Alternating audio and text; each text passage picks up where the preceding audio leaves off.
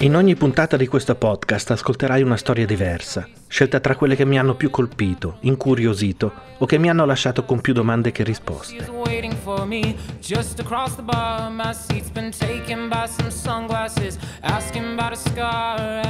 Alcune ti piaceranno, altre ti faranno incazzare, altre ancora ti coinvolgeranno al punto da farle tue e raccontarle a tua volta perché è questa la sostanza di cui siamo fatti alla fine, di un po' di storie che ci capitano e di altre che ci sembrano belle da raccontare.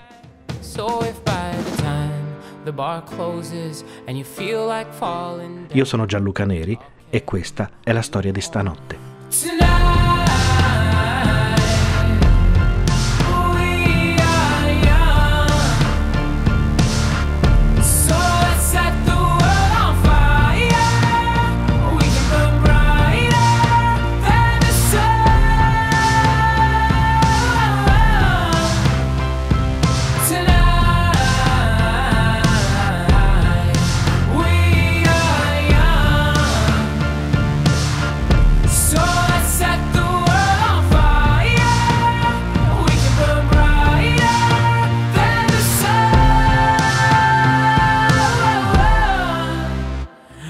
Ieri è stata una giornata storica, una di quelle di cui dovremmo ricordarci la data. Il 26 giugno del 2015 la Corte Suprema degli Stati Uniti ha reso incostituzionali le leggi che vietavano il matrimonio gay, rendendola a tutti gli effetti legale in tutti e 50 gli stati. Ho trascorso parecchio tempo a pensare come avrei potuto celebrare questa giornata parlandone a questo microfono. Per un po' ho cullato l'idea di mixare l'audio intriso d'odio di molte dichiarazioni di personaggi che nel tempo hanno reso difficile questo obiettivo. Poi ho letto la sentenza e ho trovato che in poche pagine sia riuscita a rendere il concetto di amore con una precisione e una sensibilità che sono capaci di farti amare un paese che non è il tuo più del tuo.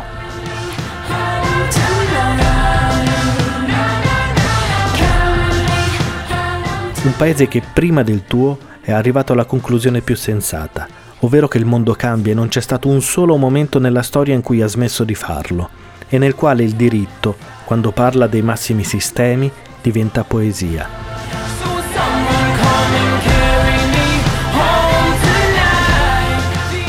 Queste sono le parole della sentenza e hanno il peso di parole che cambiano la storia.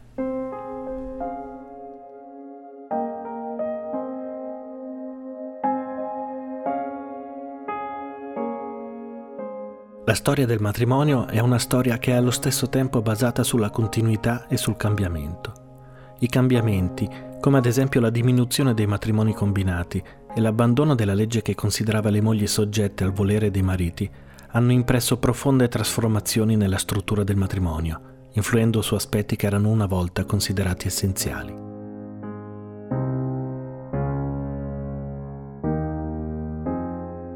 Questi nuovi punti di vista hanno rafforzato, non indebolito, l'istituzione. I cambiamenti nella percezione del matrimonio sono caratteristici di una nazione in cui nuove dimensioni di libertà si manifestano alle nuove generazioni.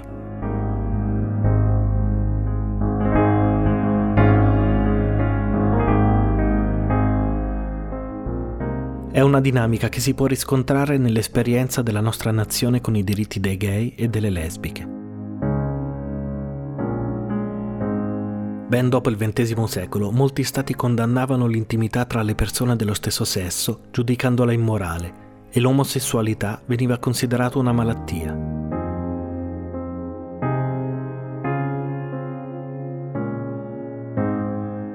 Più tardi nel corso dello stesso secolo, gli sviluppi culturali e politici hanno concesso alle coppie dello stesso sesso di condurre esperienze più aperte e pubbliche.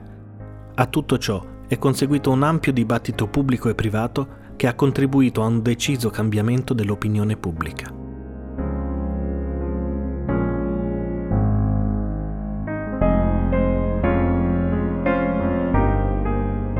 Le antiche origini del matrimonio confermano la sua centralità, ma non lo isolano dagli sviluppi del diritto e della società. Si tratta di un'istituzione che, anche quando era limitata alle relazioni tra sessi opposti, si è evoluta nel corso del tempo. Ad esempio, il matrimonio era un accordo stipulato sulla base di considerazioni politiche, religiose e finanziarie dei genitori della coppia, ma al momento della nascita della nazione è stato inteso come un contratto volontario tra un uomo e una donna.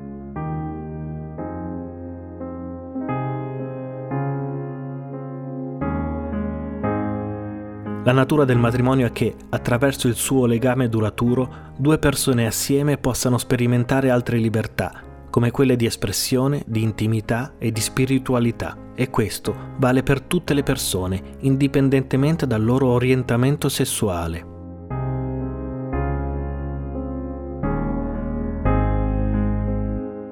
La Corte, con questa decisione, ritiene che le coppie omosessuali possano esercitare il diritto fondamentale di sposarsi in tutti gli Stati. A questo consegue che la Corte dovrebbe decretare, e da oggi lo fa, che non esiste alcuna base legale perché uno Stato possa rifiutare di riconoscere un legittimo matrimonio omosessuale avvenuto in un altro Stato, sulla base del fatto che è stato celebrato tra persone dello stesso sesso. Nessuna unione è più profonda del matrimonio, perché incarna i più alti ideali di amore, fedeltà, devozione, sacrificio che sono alla base della famiglia. Nel formare un'unione matrimoniale, due persone diventano qualcosa di più grande di ciò che erano prima. Come alcuni dei casi dei ricorrenti dimostrano, il matrimonio incarna un amore che può durare anche dopo la morte. Sostenere che queste persone manchino di rispetto all'idea del matrimonio significherebbe travisarli. La loro posizione è che non solo la rispettano, ma la rispettano a tal punto da volerla cercare come completamento per se stessi. La loro speranza è di non essere condannati a vivere in solitudine, esclusi da una delle istituzioni più antiche della civiltà.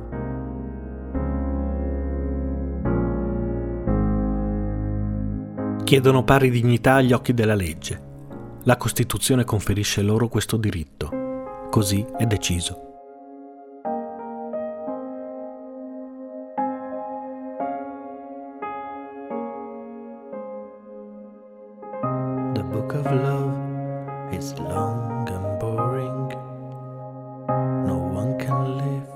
The damn thing. It's full of charts and facts and figures and instructions for dancing, but I.